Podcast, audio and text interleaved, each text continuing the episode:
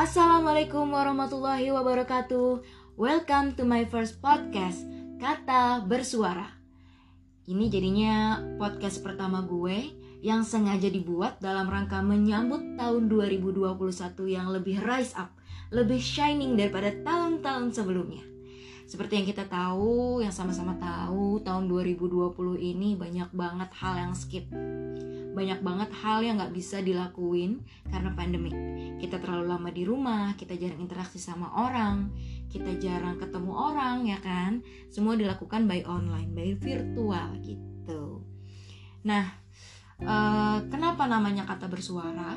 Sebenarnya ini podcast dibuat untuk menyuarakan kata-kata yang ada di pikiran uh, bukan cuma gue tapi nantinya next episodenya mungkin insya Allah akan collab sama teman-teman lain atau kerabat gue buat di sharing ke teman-teman sekalian gitu. Oke, masuk ke topik pertama kita di episode pertama kita pada hari ini ya kan.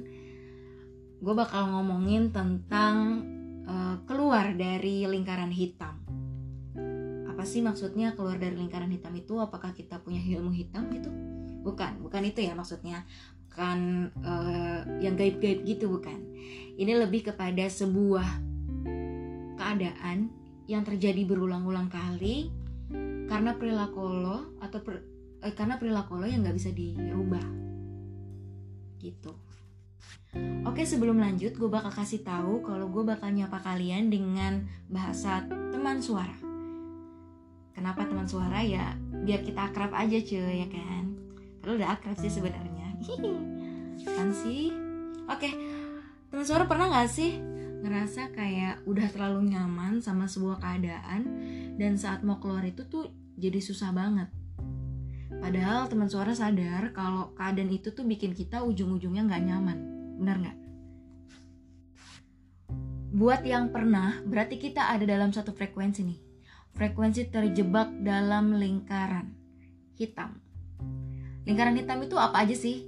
Lingkaran hitam itu bisa kayak uh, lingkaran masa lalu, lingkaran kebiasaan buruk, lingkaran hubungan toksik baik sama temen atau pasangan atau keluarga atau lingkaran-lingkaran buruk lainnya. Nah, lingkaran itu tanpa kita sadari udah jadi jebakan yang bikin kita tuh terlampau nyaman sampai-sampai saat kita coba keluar kita pasti masuk lagi dan kepleset lagi, jatuh lagi dan itu terjadi berulang-ulang kali. Repetition.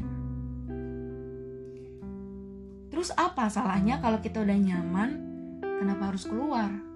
Nah, coba deh kita ambil contoh ketika seseorang terjebak dalam masa lalunya misalnya. Katakan seseorang itu pernah punya kisah kelam dalam hubungannya. Orang itu akan cenderung mengingat-ingat hal itu sepanjang harinya saat, saat bangun sampai tidur lagi udah udah ribuan cara dia lakuin biar bisa lupain uh, kisahnya itu tapi nggak bisa. Gagal terus gagal lagi. Sampai akhirnya dia nyerah sama keadaan membiarkan waktu dan membawanya ke mana pun karena dia udah nggak tahu mau ngapain lagi. Terus apa yang kemudian terjadi? Seiring waktu mungkin uh, orang ini akan lupa akan kejadian itu tapi dia nggak menyadari bahwa dia itu nggak berkembang. Pikirannya nggak bertumbuh tubuhnya makin malas untuk bergerak. Dia tetap ingin hidup tapi seolah kehilangan keinginan. Nah bahaya kan kalau hal ini tuh sampai terjadi. Pertanyaannya kenapa itu bisa terjadi? Karena sebenarnya dia masih terjebak di lingkaran itu. Lingkaran kecil yang nggak punya pintu yang sulit juga ditembus itu bisa terjadi karena alam bawah sadarnya udah sangat nyaman dengan keadaan itu. Keadaan yang bikin dia sakit sendiri, tapi saat coba keluar dia merasa ada yang hilang. Ada yang bikin dia nggak nyaman. Makanya dia uh, seolah menjadi candu sama perasaan sakitnya dia itu dan dia balik lagi dan balik lagi ke hal tersebut. Padahal udah banyak banget cara yang dia lakukan supaya lebih lebih baik hidupnya. Misalnya dia ngelakuin uh, misalnya dia dengar motivasi ini itu dia coba perbaiki dirinya coba cari hal yang bikin dia senang tapi tetap aja itu terulang lagi. Karena sebenarnya dia belum berhasil keluar dari lingkaran itu. Lantas gimana caranya kita bisa keluar benar-benar keluar dan menutup lingkaran itu lingkaran atau black hole ini cuma bisa kita lihat dari atas Gimana caranya kita bisa sampai atas? Itu dengan perspektif langit. Saat kita mencoba mengangkat diri kita lebih tinggi, satu tingkat aja, kita tuh bisa lihat betapa bobroknya bangun datar itu. Bangun datar itu maksudnya ling lingkaran itu ya. Kita kita bisa ngelihat betapa kecil banget sebenarnya lingkaran itu dan di luar sana di dunia di dunia yang luas ini masih banyak tempat-tempat bagus lainnya yang nggak kita kunjungi karena kita terlalu lama terjebak di sana. Gimana caranya kita bisa mencapai perspektif langit? Itu bukan hal yang susah, tapi bukan juga hal yang mudah, karena itu butuh uh, latihan, butuh apa ya keseriusan dan ketulusan dari diri kita sendiri. Ketika diri kita tuh ridho sama diri kita sendiri, kita tuh terima semua keadaan kita, kemudian kita tinggal minta sama sang pemilik langit, bumi, dan seluruh dimensi ruang dan waktu yang which is punya semuanya dan lebih besar dari masalah yang kita punya. Tuhan Allah Subhanahu wa taala. Kita minta supaya dikeluarkan dari lingkaran itu karena cuma Tuhan yang punya kuasa atas segala hidup ini. Kemudian kita hanya perlu menyadari betapa banyak kesalahan yang kita buat. Walaupun gak relate dengan masalah tersebut, tapi cobalah minta ampunan. Setelah itu, barangkali ya, karena dosa tersebut, kita tuh jadi gak lega dan, dan gak bahagia. Cara ini dilakukan oleh orang-orang yang mempercayai bahwa tiada yang mampu menguasai hati selain Allah Subhanahu wa taala. Dan yang berhasil adalah yang benar-benar yakin kalau dia tuh bisa keluar dari sana.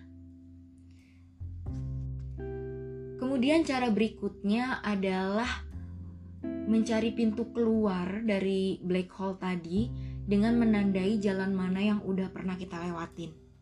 Dan jangan sampai kita lewat sana lagi karena pasti tersesat lagi, kesasar lagi. Jalan yang kayak gini deh, kayak kita ada dalam labirin. Kita susah nih mau ketemu jalan keluarnya karena udah kok jalannya itu lagi, itu lagi. Nah, kan harus ditandain kan. Kita cari jalan baru. Cara jala, cara cari jalan baru ini bisa lo aplikasikan dalam hidup seperti punya hobi baru, punya passion baru, atau uh, lo punya passion atau minat dari dalam diri lo tuh yang lama lo pendam lo inovasiin lagi deh. Lo korek lagi deh apa yang lo punya.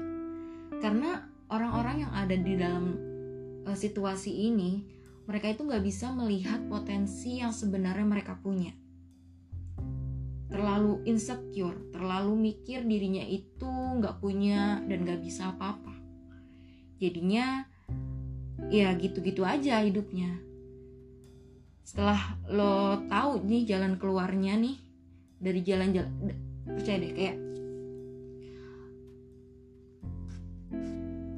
percaya deh ketika lo melakukan sesuatu yang baru atau melakukan hal yang lo sukai itu bakal bisa nge-replace pikiran lo dari uh, hal-hal uh, yang gak enak tadi menjadi sesuatu yang baru sesuatu yang lebih menyenangkan dan positif tentunya.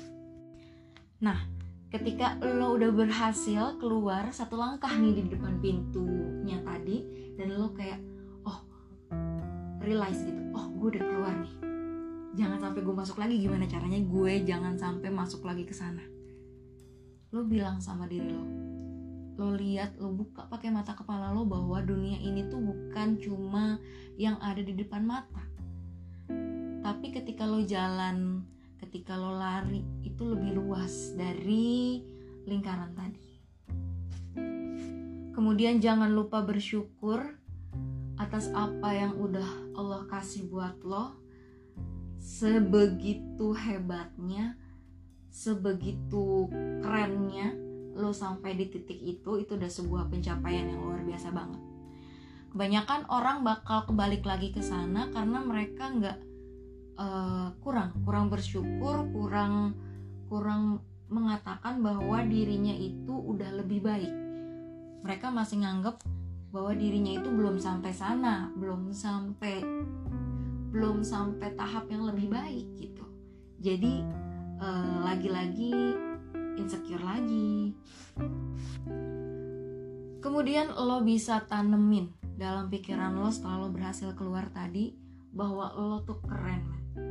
Lo amat sangat keren. Apa pun yang udah lo lakuin sejauh ini ya kan? Lo bilang lo udah sampai di titik ini lo keren banget.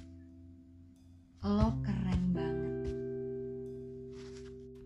jangan lupa juga berterima kasih sama diri sendiri berterima kasih sama orang-orang temuilah orang-orang di, luar sana yang selama ini udah support lo yang selama ini selalu ada buat lo, teman-teman lo, keluarga, siapa pun itu bilang terima kasih sama mereka karena mereka sebenarnya orang-orang yang sangat sayang sama lo. Lo nggak sendirian, lo love by many. Jadi jangan pernah lagi ngerasa sendirian atau useless. Pikiran positif akan menghasilkan energi positif dalam tubuh kita ketika kita punya energi yang positif maka hal-hal yang kita impikan tadi, yang kita ucapkan tadi setiap hari itu pasti bisa kejadian. Asal lo yakin dan lo nggak ngebantah itu. Coba buktiin sendiri deh, gimana teman-teman suara.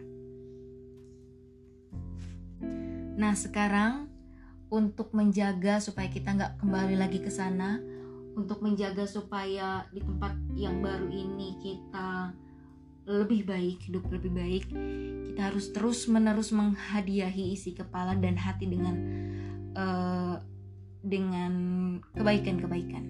Kebaikan itu nggak harus ditunjukkan, maksudnya gini. Dan PR-nya ketika kita udah sampai di tempat baru, dan kita nggak mau bikin lingkaran lagi dengan lingkaran yang lain gitu ya maksudnya lingkaran hitam lain sebisa mungkin terus menerus menghadiahi isi kepala dan hati dengan hal-hal positif. Bisa dari lo baca buku bisa dari lo meningkatin kualitas ibadah lo atau lo interaksi dengan teman-teman yang lebih di, di lingkungan-lingkungan yang baik gitu kan terus lo uh, bisa melakukan hal itu juga di rumah Misalnya bicara yang baik dengan orang tua, menjaga hubungan dengan adik-adik, dengan saudara, ya kan? Terus tambah senyum. Senyum itu bisa bikin aura positif lo makin terpancar asik. Yang benar, senyum itu senyum itu bisa melahirkan doa-doa dari orang yang kita ajak senyum. Percaya atau enggak? Kayak misalnya gini, lo ketemu orang, terus dalam hati lo lo, lo doa, doain dia tanpa dia tahu semoga dia uh, Allah lindungi semoga rizkinya dilancarkan.